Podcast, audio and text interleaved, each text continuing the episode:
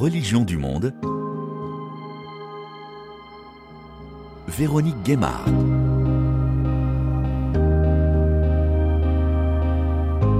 Bonjour à toutes et à tous. Ce mardi 17 octobre, c'était la journée mondiale du refus de la misère. De nombreuses organisations et mouvements œuvrant dans la lutte contre l'extrême pauvreté ont renouvelé leurs appels pour interpeller l'opinion publique et les élus en France et dans le monde entier sur l'urgence à agir. Des associations confessionnelles mais aussi laïques prennent part à ce mouvement. Elles dénoncent aujourd'hui aussi les effets des guerres qui précipitent des familles entières dans la misère. Depuis les attaques d'une violence inouïe par les commandos du Hamas le 7 octobre 2023 et la riposte de l'armée israélienne qui pilonne sans relâche la bande de Gaza et ses habitants, de nombreux appels ont été lancés pour l'arrêt des bombardements israéliens sur Gaza et l'ouverture de couloirs humanitaires pour les populations civiles. Il ne faut pas que la guerre ait le dernier mot et pour cela il faut qu'il y ait un changement dans le cœur des gens, espère Jean-Jacques Pérennes, frère dominicain, directeur de 2015 à 2023 de l'Institut biblique et archéologique français de Jérusalem. Nous l'entendrons dans cette émission.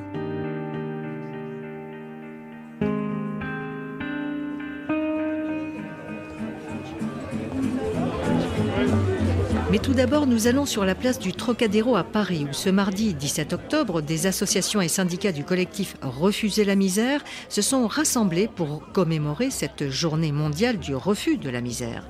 Un événement qui avait été initié à l'époque par le prêtre Joseph Frezinski, le fondateur d'ATD Carmonde, qui était décédé donc lui en 1988. Mais à l'époque, en 1987, un an avant sa mort donc, plusieurs milliers de personnes s'étaient rassemblées à son appel sur la place du Trocadéro. Une plaque avait été posée sur le parvis des droits de l'homme avec une inscription forte gravée dans le marbre qui est lue à haute voix tous les ans à chaque rassemblement. Anne-Marie de Pasquale, membre de la délégation française d'ATT Carmonde, nous lit cette phrase de Joseph Frezinski inscrite sur cette plaque. Là où des hommes sont condamnés à vivre dans la misère, les droits de l'homme sont violés.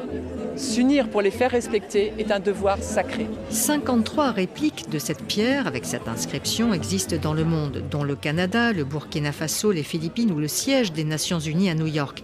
Les Nations Unies qui ont institué en 1992 une journée mondiale du refus de la misère commémorée donc tous les ans cette date du 17 octobre. Aujourd'hui, on estime que près de 700 millions de personnes dans le monde vivent dans l'extrême pauvreté. Cette année, le thème choisi pour cette journée était le travail décent, comme l'explique Anne-Marie Pasquale d'ATD Carmonde. On sent qu'il y a vraiment un recul, je pense, au niveau mondial sur la qualité des emplois, avec une précarisation, euh, avec une internationalisation qui nuit euh, aux travailleurs et à la décence. Donc le 17 octobre, c'est à la fois un appel euh, au gouvernement, aux instances internationales, mais c'est aussi un appel citoyen à se dire qu'on est tous responsables ensemble et que cette dignité dont chacun a besoin pour vivre, elle est l'affaire de tous et qu'elle est possible. Ce qui est très fort le 17 octobre, c'est que c'est des paroles des personnes directement qui sont confrontées à, l'exclusion, à la misère et qui se battent. Et c'est eux, c'est elles qu'on va entendre particulièrement aujourd'hui et, partout dans le monde. On peut dire quand même que le travail, c'est une des premières des sécurités qui conditionne euh, à peu près toutes les autres. Et ça, je cite Joseph Brzezinski dans son rapport de 1987 euh, sur la grande précarité. Je pense que ça, ça n'a pas bougé et que l'emploi décent conditionne beaucoup de choses.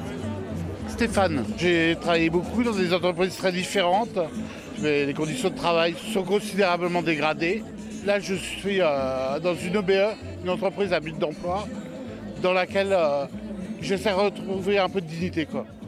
Je suis en invalidité euh, actuellement. Je pense que je ne suis pas le seul dans mon cas. On doit être nombreux. Donc vous portez la voix de ceux qui ne s'expriment pas? Exactement.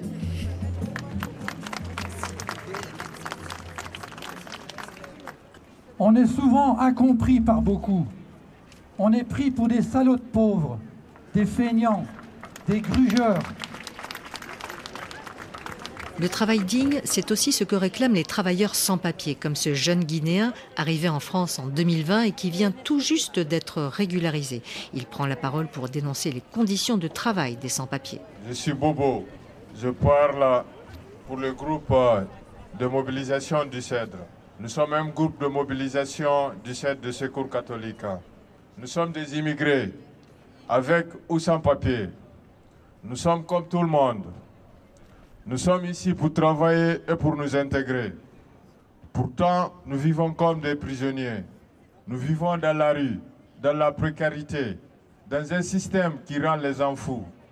Nous survivons malgré la fatigue du travail que nous faisons. Je m'appelle Diallo Mamad Bobo, j'ai 25 ans. Je viens de Guinée-Conakry. Je suis arrivé en France ici, c'était en 2020. J'ai fait ma demande ici, j'ai rejeté. Après, j'ai fait une autre demande, j'ai accepté. Maintenant, je suis régularisé. Quand je suis arrivé en France, je travaillais dans des sentiers. Parce que c'est là-bas on peut La trouver construction. la construction dans des sentiers. C'est là-bas on peut trouver ici le travail. Tu peux aller, tu travailles tous les mois, même si tu n'as pas de papier, avec des patrons. Mais le travail, c'est très pénible et c'est très dur. On faisait des réunions sur ça, tout ça, de dénoncer ce que les patrons nous font dans les sentiers et d'expliquer aussi euh, la réalité auquel euh, nous vivons ici en France. Avant d'avoir les papiers, je faisais ça. Et maintenant, j'ai eu les papiers. Je continue toujours euh, le combat parce qu'il y en a d'autres personnes qui en ont vraiment besoin de sortir de cette misère-là. Et ça, les papiers en France ici, il y a beaucoup de portes qui sont fermées pour toi. Tu seras toujours dans la misère euh, sans les papiers ici. C'est pourquoi on veut faire en sorte que les associations, les collectifs euh, de sans-papiers, de se donner la main, de s'unir euh, pour que les choses puissent avancer pour les immigrés ici en France. Bruno Dabou, délégué général du mouvement international ATD Carmonde. On célèbre aussi le fait qu'en Haïti, aujourd'hui, des gens ils se rassemblent. Des gens, ils osent se rassembler malgré la crainte des gangs à Port-au-Prince. La violence des gangs, La ouais. violence des gangs, malgré la guerre civile dans certains quartiers autour des gangs, des gangs contre la vie des habitants en fait, qui osent se rassembler euh, à Port-au-Prince dans une école, des familles de quartiers populaires, des enseignants, quelques enseignants, quelques personnes qui travaillent dans des centres de santé, qui osent se rassembler ensemble et dire on s'unit tous pour bâtir la paix et contre la misère. C'est aussi, moi je pense à l'association Beitouna au Liban, qui rassemble des personnes de différentes religions chrétiennes et musulmanes qui d'habitude vivent séparées dans des quartiers différents de la ville. Mais dans le quartier de Naba, qui est l'un des plus pauvres de Beyrouth, Beitouna rassemble des personnes de toutes ces religions qui vivent ensemble, qui se côtoient, qui essayent de gagner jour après jour leur survie quotidienne.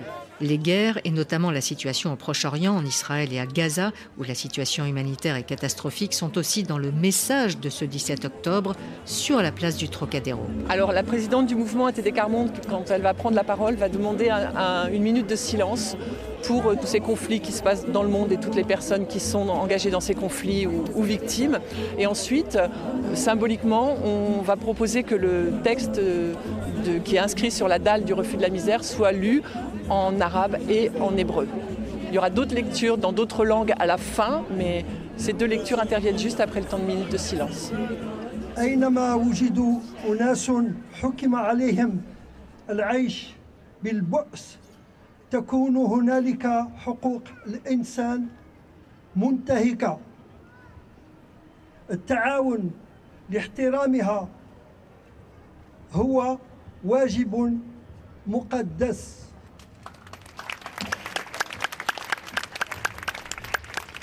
בכל מקום בו אנשים נידונים לחיות במצוקה, שם חירויות האדם נרמסות, להתאחד על מנת לדרוש את כיבודם. זוהי חובתנו ומשימת הקודש שלנו.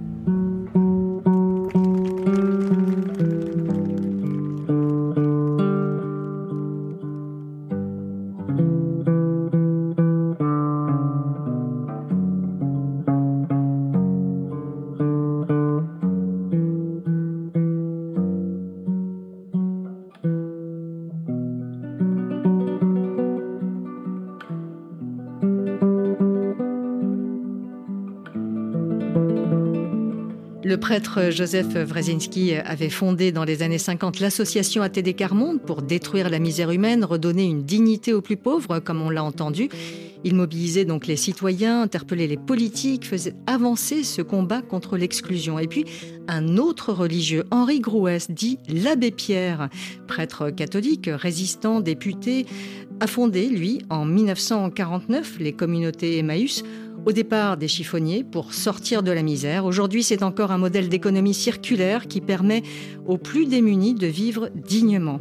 Alors pendant le rude hiver 1954, alors que des personnes meurent dans le froid, il lance son fameux appel lu par le présentateur sur les ondes de Radio Luxembourg et que l'abbé Pierre réenregistrera avec sa voix en 1993, un enregistrement conservé dans les archives de sa fondation. Écoutez un extrait de cet appel. Mes amis, au secours. Chaque nuit, ils sont plus de 2000, recroquevillés sous le gel, sans toit, sans pain, plus d'un presque nu. Il faut que ce soir même, dans toutes les villes de France, dans chaque quartier de Paris, des pancartes s'accrochent sous une lumière dans la nuit, à la porte de lieux où il y ait couverture, paille, soupe, et où on lise sous titre Centre fraternel de dépannage, ces simples mots Toi qui souffres, qui que tu sois, entre dors, mange, reprends espoir. Ici, on t'aime. Alors nous accueillons dans ce studio Pierre Lunel. Bonjour. Bonjour. Vous êtes écrivain et vous avez publié en avril dernier L'Abbé Pierre intime aux éditions Plomb, après un autre livre en 2006, L'Abbé Pierre, Une vie chez Calman Lévy, ou encore en 1989, L'Abbé Pierre, L'insurgé de Dieu chez Stock. Enfin, vous avez écrit beaucoup de livres sur euh, l'Abbé Pierre et vous racontez dans L'Abbé intime votre rencontre en 1987 avec donc l'abbé Pierre. Vous étiez alors le bras droit du sénateur Edgar Faure, qui avait été nommé par le président Mitterrand à la tête de la mission de commémoration du bicentenaire de la Révolution française et de la Déclaration des droits de l'homme. Alors on vient d'entendre la voix de l'abbé Pierre dans cet appel à l'insurrection de la bonté, c'est comme ça qu'on a surnommé cet appel. Pourquoi l'abbé Pierre vous bouleverse tant, Pierre Lunel? Pourquoi il vous fascine autant encore aujourd'hui?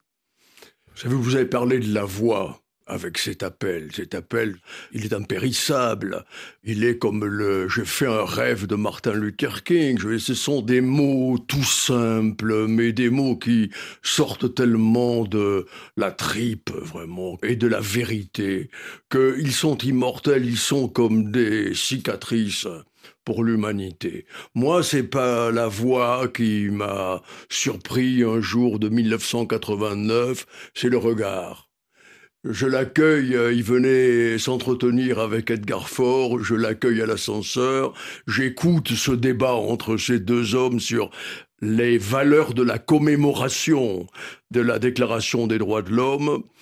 Je sais pas, je reçois comme un coup sur la tête, et que je le raccompagne à l'ascenseur après, et à ce moment-là, je sais pas, je lui dis, euh, ça m'est sorti tout seul, est-ce que je peux aller vous voir à l'abbaye de Saint-Vendry? Il vivait là-bas, il m'a dit oui, et il a levé son regard sur moi. Il avait des yeux d'adolescent, il était déjà plus de 70 ans. Ben, ça devait correspondre à un moment où j'avais envie d'un tel regard. Alors, est-ce que celui qui vous fascine, c'est l'homme de foi, l'homme de Dieu, l'homme au service des plus pauvres, dont le père d'ailleurs euh, s'occupait déjà des clochards, l'humain en fait, qu'il était par-dessus tout au-delà du mythe? C'est du moins l'idée que je me fais euh, de l'humain par excellence, c'est-à-dire euh, de cette capacité que nous avons normalement tous et il faut dire que ces temps-ci, on pourrait abandonner cette idée, mais il ne faut pas. Nous avons tous en nous cette espèce de capacité inouïe, ce libre arbitre qui nous invite à choisir, à choisir une voie. La voie, pour lui, c'était la voie de la défense des plus petits. Mais moi, que voulez-vous, ça devait correspondre à ce que j'ai dans mon cerveau reptilien, quelque chose de très violent, ça m'a bouleversé et je l'ai suivi pendant 25 ans. Alors vous écrivez, euh, pour agir comme l'abbé Pierre euh, l'a fait durant toute sa vie, il faut garder son âme d'enfant. C'est ce que vous écrivez dans ce livre. Et vous dites donc qu'il vous a confié une liasse dactylographiée. Ce sont donc ces carnets intimes d'adolescents qu'il a écrits entre le 3 mars 1927 et qui s'achèvent en novembre 1931. Et alors, il livre dans ses écrits des épreuves qu'il a traversées, euh, Pierre Lunel. Oui, il est hypersensible. C'est un enfant et un ado hypersensible, comme le sont beaucoup d'ados. Et par conséquent, il prend tout à 100%. Quand il a 13-14 ans, il euh, traverse une histoire romantique, d'amour. Mais il se trouve que c'est pour un garçon. Parce qu'à l'époque, l'éducation entre les, pour les filles et pour les garçons ne se faisait pas de manière commune. Donc on grandissait les garçons ensemble et les filles ensemble. Et ben, il entend une voix à Noël, une voix divine comme celle du héros des choristes, du film Les choristes. Et alors il tombe en pamoison devant cette voix. Sauf que l'autre comprend rien à cette demande d'amitié. Euh, et par conséquent, il en conçoit un chagrin d'amour, quoi, comme euh, seuls les chagrins d'amour romantiques peuvent nous le raconter. C'est émouvant, il, est en train de crever entre 13 et 16 ans. Et heureusement, il y a un second pote à lui, François Garbi, qui va faire Saint-Cyr et qui est son, vraiment son ami scout et qui le soutient, qui lui tire la tête hors de l'eau, comme ça. Puis après, bon, il va chez les moines. Alors il va chez les moines et sa vocation, vous dites qu'il vous l'a raconté, il entend un appel à Assise. Il a 15 ans. Oui, je veux être franciscain, écrit-il, donc le 4 janvier 1928. Puis, il ira vivre sa pauvreté sur le terrain. Et il était ébloui par François d'Assise. Pourquoi? D'abord, premièrement, l'exemple pour les gamins, ça compte beaucoup, comme chacun sait. Et il a eu l'exemple d'un père qui a fait une très belle carrière en se mariant dans la bourgeoisie lyonnaise, etc. Donc, il y avait de l'argent dans la famille, mais le père continuait à s'occuper des clochards. Place Bellecour à Lyon. Et petit, Henri a vu ça. Et, quelque part, avec sa sensibilité très violente, ça a fait tilt il a ressenti un amour pour l'aide aux plus misérables et aux plus perdus de nos concitoyens. Mais il s'engage quand même chez les Capucins. C'est bah, la, branche, la plus dure des franciscains. Hein, c'est un homme d'excès. Il n'a jamais été modéré. En rien. Parce que son combat est un combat d'absolu. Avant de choisir de devenir moine, il disait J'hésite entre la grotte et le monde, entre Napoléon et Saint François d'Assise grâce à Dieu, il a préféré Saint François d'Assise. Moi, je préfère personnellement. Mais la vie, donc, chez les Capucins était très très dure. Il, il s'en est, extrait d'ailleurs. Et comme il, est... hypersensible, il en crève. Les nuits sans sommeil, euh, pas de chauffage, euh, on mange n'importe quand, on dort deux heures par nuit. Enfin bon, au bout d'un certain moment, euh, ben, il n'en peut plus. Et il s'engage dans ce combat contre la pauvreté et l'exclusion. Ben, il trouve son chemin. Il trouve son chemin toujours vêtu donc de sa saharienne. Il crée son mythe avec sa barbe, son béret, sa canne. Pardon, il ne crée pas son mythe. Le mythe tombe sur lui. C'est pas la même chose. C'est pas du tout comme une star de cinéma ou un homme de télé qui se crée une mythologie. Non. L'abbé, il est avec ces pauvres types dès 1948 et ça ne cessera jamais. Et par conséquent, c'est le mythe qui tombe sur lui, et en particulier avec l'appel de 54. Mais après, c'est Roland Barthes qui en a fait un mythe, en parlant de la barbe franciscaine, du degré zéro de la coupe de cheveux, de la saharienne, du béret. Euh, bah voilà, bon. En tout cas, il a fondé les Compagnons d'Emmaüs, donc euh, en 1949, d'abord à Neuilly-Plaisance, et puis très vite donc euh, auprès des personnes expulsées de leur logement. Euh, Mais la crise du logement était horrible. Elle était horrible. horrible. vous écrivez dans votre livre que c'est un modèle de dissident. Ah ben, c'est un dissident complet, parce que c'est le seul type qui, enfin en France dans ces années-là, est capable de dire non dès lors que sa conscience est blessée. Et elle est blessée, sa conscience, non pas pour lui-même, elle est blessée parce qu'il voit de l'injustice. Voir des familles sous des tentes, dans des autobus et à la rue, dans l'après-guerre, pour lui, c'était insupportable. Donc il gueule. Et cet appel au secours à l'hiver 54 qu'on a entendu au tout début, euh, Pierre Lunel, cet appel a résonné donc partout, il résonne encore aujourd'hui, il n'a jamais baissé les bras, et 50 ans après cet appel, en 2004, il lançait encore un appel à la solidarité contre le mal logement. Il secouait les politiques pour obtenir des changements. Écoutez. Vous qui possédez des locaux vides, habitables, et vous qui réussissez à empêcher les réquisitions alors que la loi les permet. Vous, qui, sur des terrains bons à bâtir, proches de votre confortable domicile, vous qui faites que soient refusés les permis de construire des logements sociaux. L'abbé Pierre est devenu un mythe. Vous écrivez l'abbé se fichait éperdument de l'argent, il n'aimait que le partage. Ah mais il se fichait complètement de l'argent au point qu'il l'argent qu'on lui donnait pour les plus pauvres, pour les plus misérables, il le distribuait dès lors qu'il voyait le moindre signe de misère ou de problème humain, euh, dès que ça lui apparaissait comme insupportable. Donc l'argent il n'en avait jamais. D'ailleurs, il y a des anecdotes très marrantes que je raconte dans ce bouquin où dans les taxis par exemple, il payait pas. Mais il payait pas parce qu'il voulait qu'on lui fasse cadeau. Il payait pas parce qu'il n'avait jamais d'argent. Et alors comme on le connaissait évidemment comme la figure centrale, une des figures centrales en France, mais les chauffeurs de taxi étaient ravis de le trimballer gratis.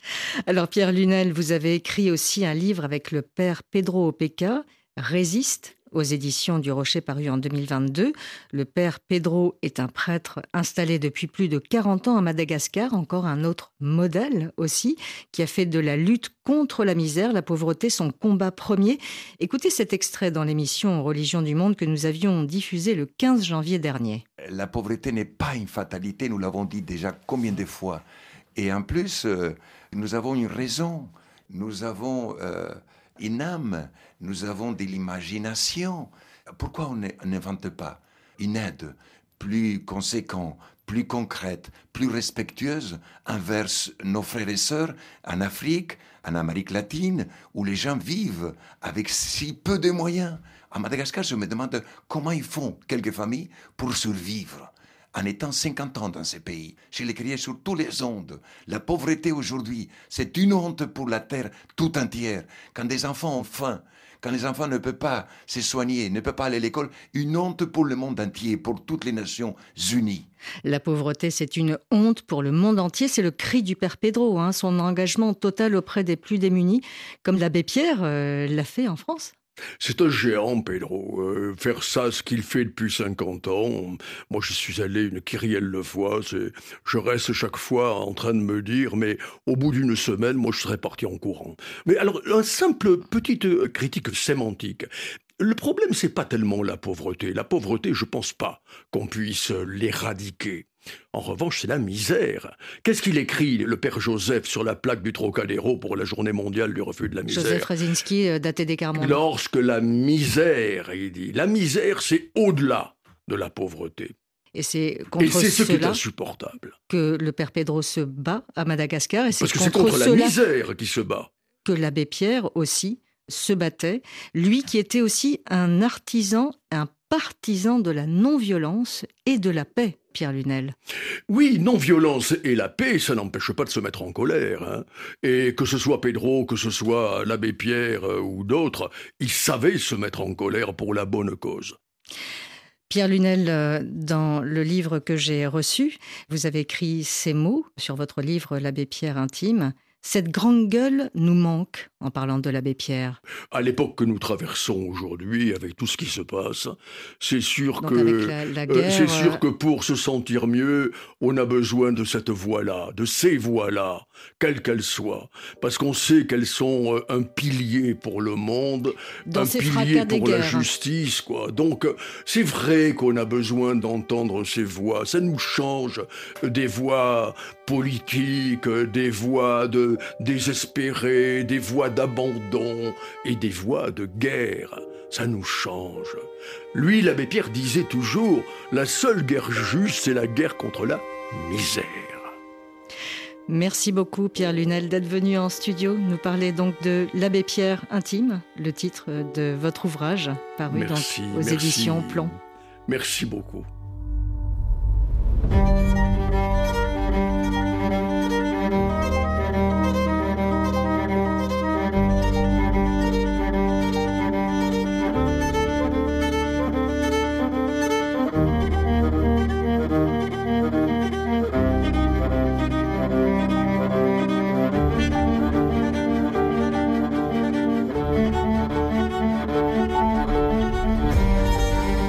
Pierre s'est engagé pour l'humanité contre l'injustice, contre l'exclusion en France, mais aussi ailleurs dans le monde. Le mouvement Emmaüs s'est étendu. Il compte aujourd'hui plus de 400 groupes présents dans une quarantaine de pays qui agissent au quotidien pour venir en aide aux plus exclus de la société. Pour en parler, nous sommes en ligne avec Adrien Chaboche. Vous êtes délégué général d'Emmaüs International. Alors, quelle marque a laissé l'abbé Pierre et de quelle façon son appel, son fameux appel de l'hiver 54, résonne-t-il encore aujourd'hui non seulement en France, mais dans le monde entier, Adrien Chaboche oui, tout à fait. Déjà, de façon très concrète, hein, l'abbé Pierre euh, nous a euh, désigné Emmaüs International pour être euh, son légataire universel. Et c'est à ce titre qu'aujourd'hui encore, nous, administrons ses archives et que nous travaillons à la défense et à la valorisation de sa mémoire, de ses actions et de ses combats. Pour nous, cette transmission a la valeur de symbole. L'abbé Pierre a fait le choix de transmettre le travail de toute une vie à une action collective. Et je crois que faire le choix du, partage jusqu'au bout, euh, ce passage de témoin à une œuvre collective, ça symbolise beaucoup de choses pour nous. Et je dirais qu'au-delà de ça, l'abbé Pierre a laissé en héritage des convictions fortes qui nous animent toujours aujourd'hui dans le mouvement Emmaüs. Nous sommes une organisation complètement laïque et pourtant je crois que nous partageons finalement une même foi une foi en l'homme qui nous a été transmise par l'abbé Pierre. Ça, c'est quelque chose qui nous unit beaucoup et qui nous structure encore beaucoup. Euh, une personne n'est jamais condamnée à être pour toujours ce qu'elle a été à un moment donné. Ça, c'est très fort dans les groupes Emmaüs. Et de la même façon, les solutions que l'on préconise pour résoudre les problèmes, et notamment la question de la misère, font appel d'une certaine façon aussi à la confiance en l'homme, c'est-à-dire qu'on appelle au partage et au fait que les personnes, les institutions, mais aussi les personnes, fassent le choix de mettre en commun, de mettre en collectif ce qu'ils pourraient garder pour eux-mêmes. Donc ça, c'est des valeurs très fortes qu'il nous a transmises, qui nous animent, qui étaient présentes dans son appel de 1954 et qui résonnent toujours aujourd'hui euh, dans les groupes Emmaüs, particulièrement en France, où cette histoire est sans doute plus connue et plus forte et est une référence quotidienne. Mais dans l'ensemble des pays du monde, quand on aborde ces sujets-là, on sent bien qu'il y a une forme d'unité qui se crée autour de cet héritage. Voilà, un héritage qui est euh, beaucoup de l'ordre du symbole et des convictions. Alors il existe de nombreux livres qui ont été écrits sur l'abbé Pierre, de nombreux films également, dont L'abbé Pierre, une vie de combat qui sortira bientôt en France. Cela signifie que la mémoire de l'abbé Pierre, ses combats, ses messages forts qu'il a transmis partout à travers le monde, doivent être relayés encore aujourd'hui? Oui, tout à fait. Et, on est très heureux hein, que ce film sorte bientôt. On a été associé, euh, notamment à travers les archives, à la préparation euh, du film et à sa construction, et on en est absolument ravis. Moi, j'attends de le voir avec impatience. Ça permettra de faire connaître une personne qui est de moins en moins connue aujourd'hui, notamment des jeunes générations, mais aussi euh, l'exemple d'une vie. C'est-à-dire comment une personne peut décider de se consacrer pleinement aux autres et d'en faire une vraie vocation, une vocation euh, civile, laïque, même s'il était bien sûr euh, chrétien, catholique et tout à fait croyant. Mais cette œuvre qu'il a créée, cette œuvre Emmaüs qu'il a lancée, elle vit toujours aujourd'hui euh, sur la base de, ses convictions et de ses actions menées à l'époque par une personne. donc, je crois que c'est intéressant qu'on puisse comprendre aujourd'hui et s'inspirer de cet exemple-là. En sachant aussi, je crois que c'est important, tenir compte de ce qu'ont apporté au mouvement Emmaüs d'autres personnes autour de lui. Je pense notamment à Lucie Coutaz, qui est moins connu, mais qui a eu un rôle déterminant dans la création du mouvement Emmaüs et dans sa structuration. Donc c'est intéressant, le film met ça en avant, il permettra aussi de voir d'autres figures émerger et de montrer comment cette œuvre collective et ces actions collectives sur le terrain sont portées euh, ensemble par différentes personnes qui se mettent au service d'un objectif et d'un projet commun. donc ça, je crois que c'est toujours très inspirant et je suis heureux de voir que ça fait sens encore aujourd'hui euh, quand on en parle. On va écouter justement un court extrait de la bande-annonce de ce film L'Abbé Pierre, une vie de combat du réalisateur euh, Frédéric Tellier qui sera donc dans les salles de cinéma en France le 8 novembre. Quand quelqu'un arrive pour la première fois, les seules questions à lui poser sont As-tu faim? As-tu sommeil? Veux-tu te laver? Viens, on t'attendait. Adrien Chaboche, euh, Emmaüs International, c'est aussi donc un réseau qui intervient sur tous les continents, dont le continent africain. Oui, tout à fait. On a beaucoup d'actions euh, sur le continent africain. Je peux vous donner euh, quelques exemples concrets comme ça, ça peut vous donner une idée. Elles sont souvent méconnues. Hein. Au Burkina Faso et au Bénin, par exemple, on gère une mutuelle de santé qui, avec euh, d'autres pays, hein, l'Inde et le Bangladesh, permet à 5000 personnes de bénéficier de soins, euh, de traitements, euh, d'analyses et d'examens à des tarifs extrêmement préférentiels sur la base de la solidarité entre les mutualistes eux-mêmes et la solidarité du mouvement Emmaüs qui contribue au financement de ces actions. Au Bénin, on a une association qui s'appelle l'association des femmes amies, qui met en œuvre, par exemple, des solutions pour les femmes et les enfants en situation difficile. Et ça passe par de l'initiation à la lecture, des activités culturelles, des sessions d'information sur les droits. Et une caractéristique qui est importante chez nous, on essaye toujours d'asseoir nos actions sur une activité économique. Un des principes fondamentaux qui sont à la base du mouvement Emmaüs.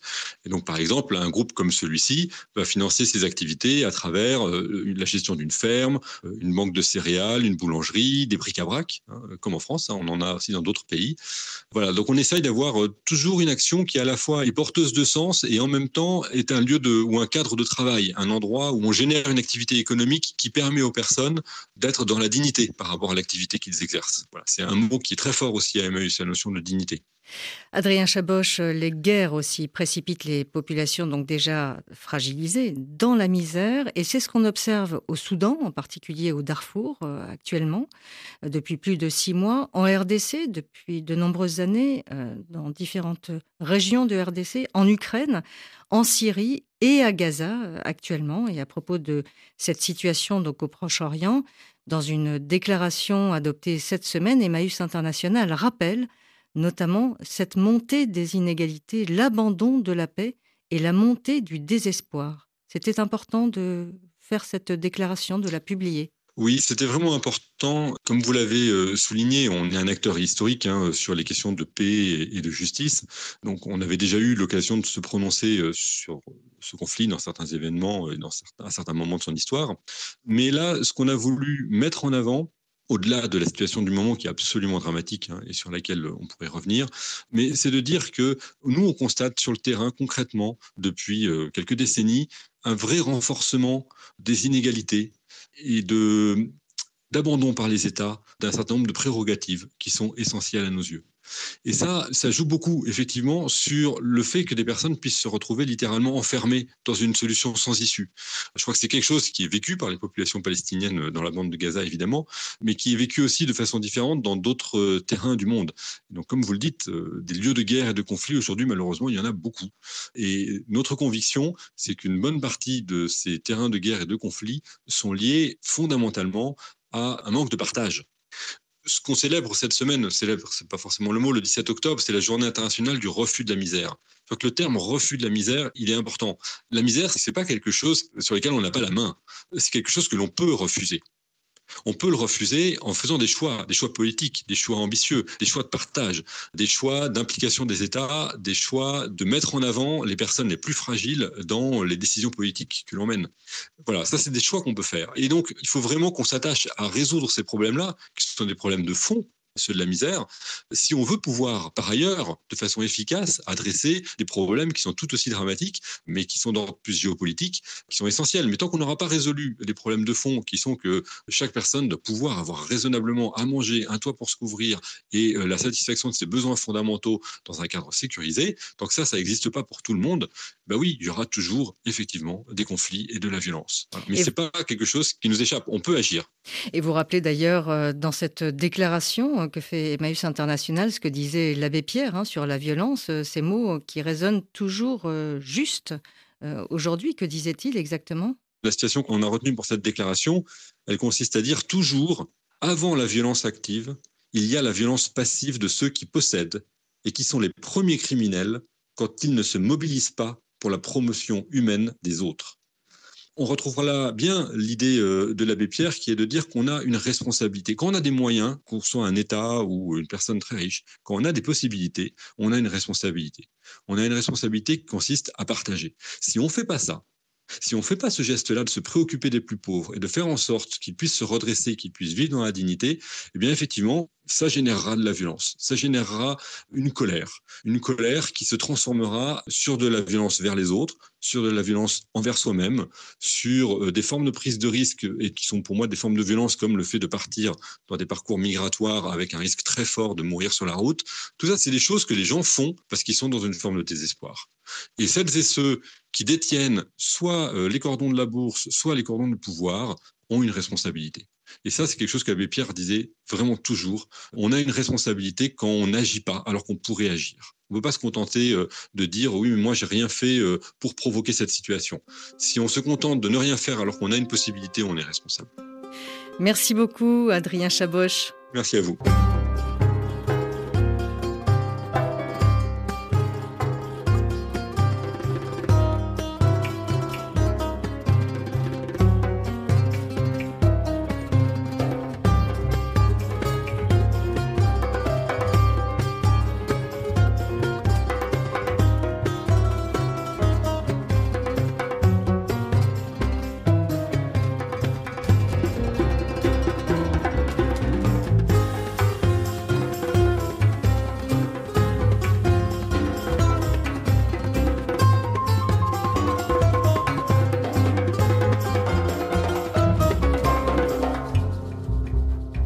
Adrien Chaboche d'Emmaüs International en parlait à l'instant, tout comme les délégués d'ATD Carmonde au début de cette émission.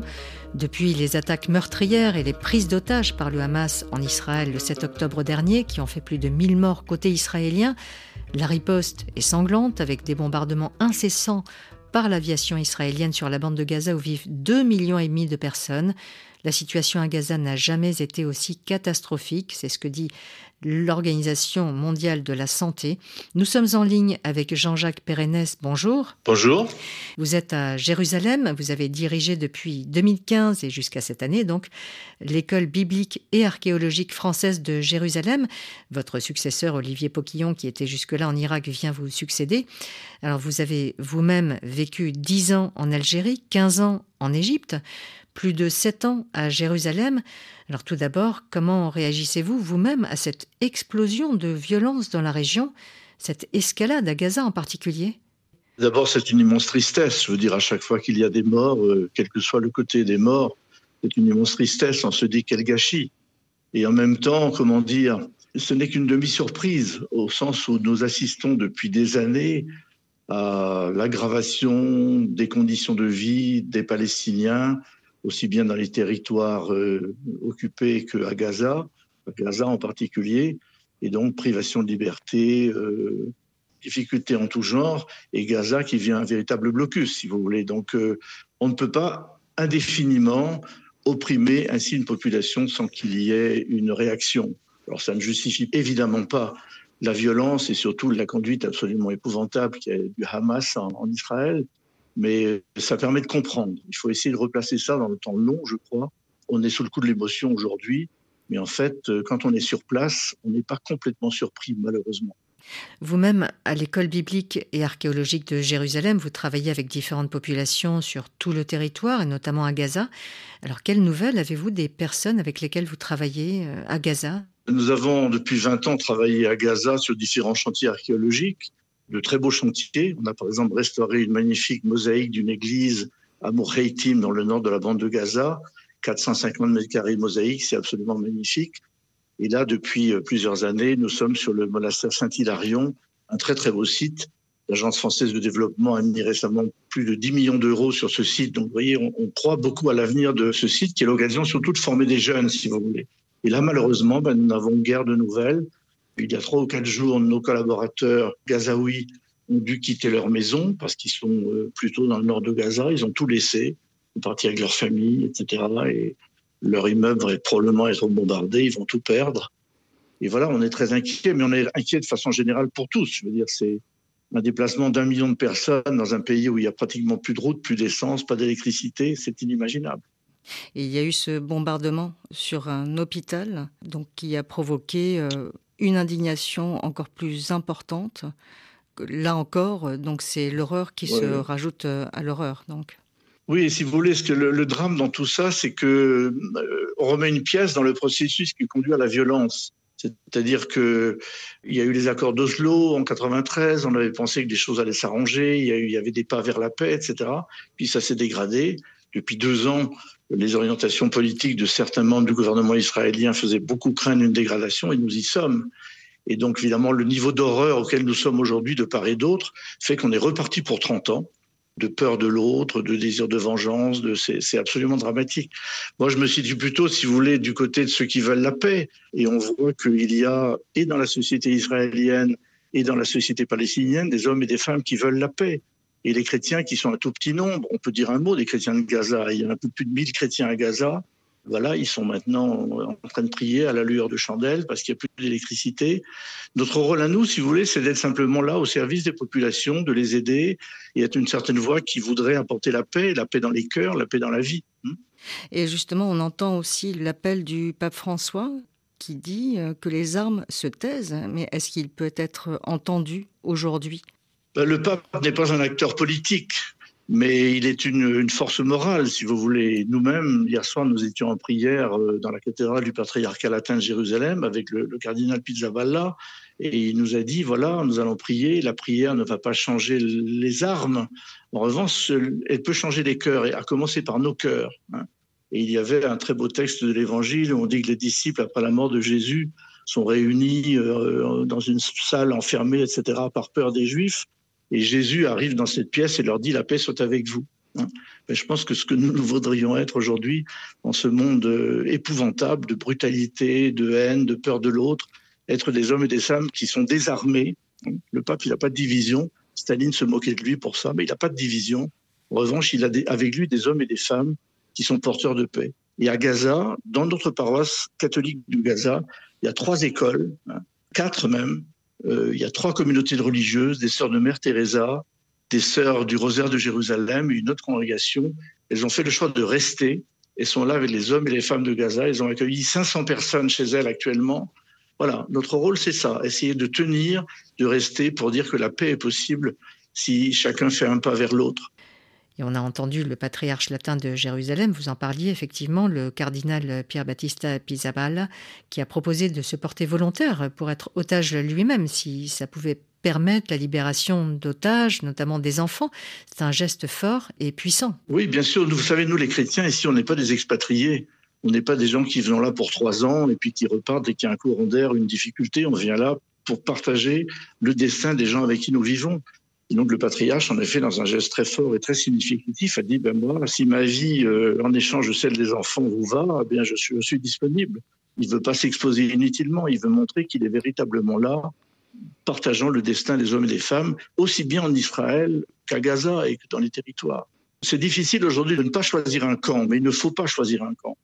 Il faut vouloir la justice et la paix partout. Alors c'est aussi le rôle des chrétiens d'Orient qui sont aujourd'hui une minorité euh, dans la région. Quel rôle peuvent-ils jouer effectivement dans ce conflit? À l'instant, on parlait du pape François de son appel, mais les chrétiens d'Orient, eux qui vivent sur place, quelle voix peuvent-ils porter? Ben, Je trouve justement que c'est très significatif le rôle des chrétiens d'Orient. En Terre sainte, en Palestine, les chrétiens sont moins de 1%, donc c'est rien du tout. En Israël, 2%. En Égypte, ils sont 8 ou 9% Donc, ils ne sont pas une force politique ou une force électorale, mais ils sont une présence. Ce sont des hommes et des femmes qui disent, eh ben, nous, on veut construire la paix dans la justice avec tous. Et donc, c'est très important que les chrétiens puissent rester, justement parce qu'ils ont un rôle de, passerelle, de pont, de faiseur de paix. Euh, et les conflits auxquels nous assistons aujourd'hui ne sont pas des conflits religieux, ce sont des conflits politiques. Et donc, euh, il faut que nous restions bien sur cette base. Nous sommes là, euh, voilà, placé par le Christ, je crois, par Dieu qui nous a voulu ici, pour être des témoins qu'il aime tout le monde, qu'il aime tous les hommes. Alors effectivement, vous dites ce n'est pas un conflit religieux, c'est un conflit effectivement politique et territorial. Vous-même, en tant que religieux catholique dominicain, ayant vécu plus de 20 ans donc au Proche et Moyen-Orient, vous avez toujours appelé à construire ces relations, à construire ces ponts, ces liens entre les religions, des passerelles entre les gens. La situation des chrétiens, elle aussi, s'est dégradée ces derniers temps euh, à Jérusalem même. Hein. On a vu des religieux euh, extrémistes juifs cracher sur des fidèles chrétiens, on l'a vu. On a vu beaucoup de gestes de difficultés à vivre ensemble. Comment vous pouvez faire aussi au quotidien pour continuer à tisser ces liens, à créer ces passerelles qui sont en train de s'effriter? Évidemment, la situation s'est dégradée. Il y a eu des dégradations euh, dans des églises, dans des cimetières, des crachats sur les chrétiens, etc. C'est assez nouveau. Hein, c'est assez nouveau. Et je pense beaucoup d'observateurs relient ça à la présence de certains ministres ouvertement racistes qui font que les tabous ne sont plus là, si vous voulez. Donc, ce que nous pouvons faire, nous, eh bien, c'est d'abord de rester On va pas partir, on va rester. Et puis on vit ça au nom de l'Évangile, c'est-à-dire que le Christ a dit à ses disciples, eh bien si vous êtes des faiseurs de paix dans le monde, ben, vous serez euh, confrontés à l'adversité. D'une certaine manière, c'est pas surprenant. Et donc je crois que les chrétiens d'Orient donnent ce témoignage d'être capables d'aimer les uns et les autres malgré tout. Parce que nous savons aussi que dans les sociétés, aussi bien israéliennes que palestiniennes, il y a des gens admirables, il y a des gens qui veulent la paix, il y a des gens qui font des ponts. Et donc ça, c'est un, voilà, c'est un trésor. Et nous voulons rester solidaires de ces gens-là et avec eux. Donc ça veut dire que c'est ce message d'espoir euh, sur lequel vous terminez euh, cet entretien, euh, Jean-Jacques Pérennes? Oui, je pense qu'il ne faut pas que la guerre ait le dernier mot. Et pour qu'elle n'ait pas le dernier mot, il faut qu'il y ait un changement du cœur des gens un peu partout. Et le sens de notre présence, c'est ça, c'est de contribuer par notre bonté, si j'ose dire, notre capacité à pardonner et notre prière aider des hommes et des femmes qui sont des faiseurs de paix. J'ai vécu de nombreuses années, vous le rappeliez, n'est-ce pas, 10 ans en Algérie, 15 ans en Égypte. J'ai beaucoup d'amis musulmans et des hommes et des femmes avec qui la relation n'est pas compliquée, qui sont des gens de bonté, qui veulent construire une société juste et humaine. Donc c'est parce que j'ai cette longue expérience de compagnonnage fraternel que je pense que ça vaut la peine de continuer. Merci Jean-Jacques Pérennes pour cet entretien depuis l'Institut d'études bibliques et archéologiques français de Jérusalem. Merci à vous.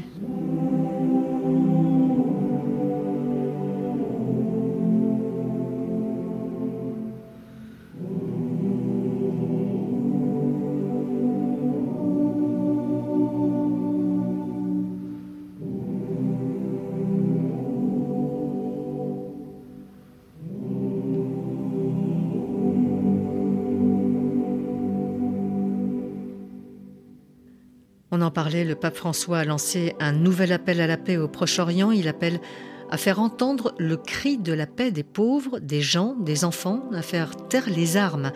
La guerre efface l'avenir, a insisté François, qui a annoncé faire du vendredi 27 octobre une journée de jeûne et de prière pour la paix en Terre Sainte.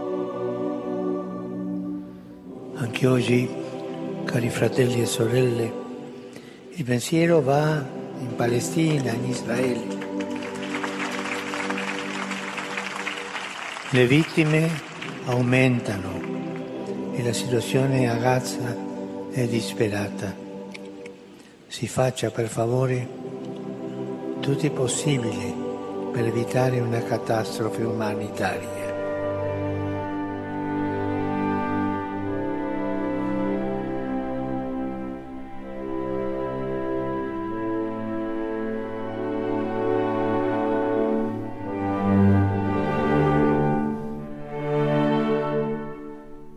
C'est la fin de cette émission Religion du Monde réalisée par Jérémy Boucher avec cette musique jouée par le West Eastern Divine Orchestra fondé par Daniel Barenboim, orchestre dans lequel jouaient des Israéliens et des Palestiniens. Vous pouvez bien sûr réécouter cette émission sur le site rfi.fr, l'appli Pure Radio ou les réseaux sociaux X et Facebook. À la semaine prochaine.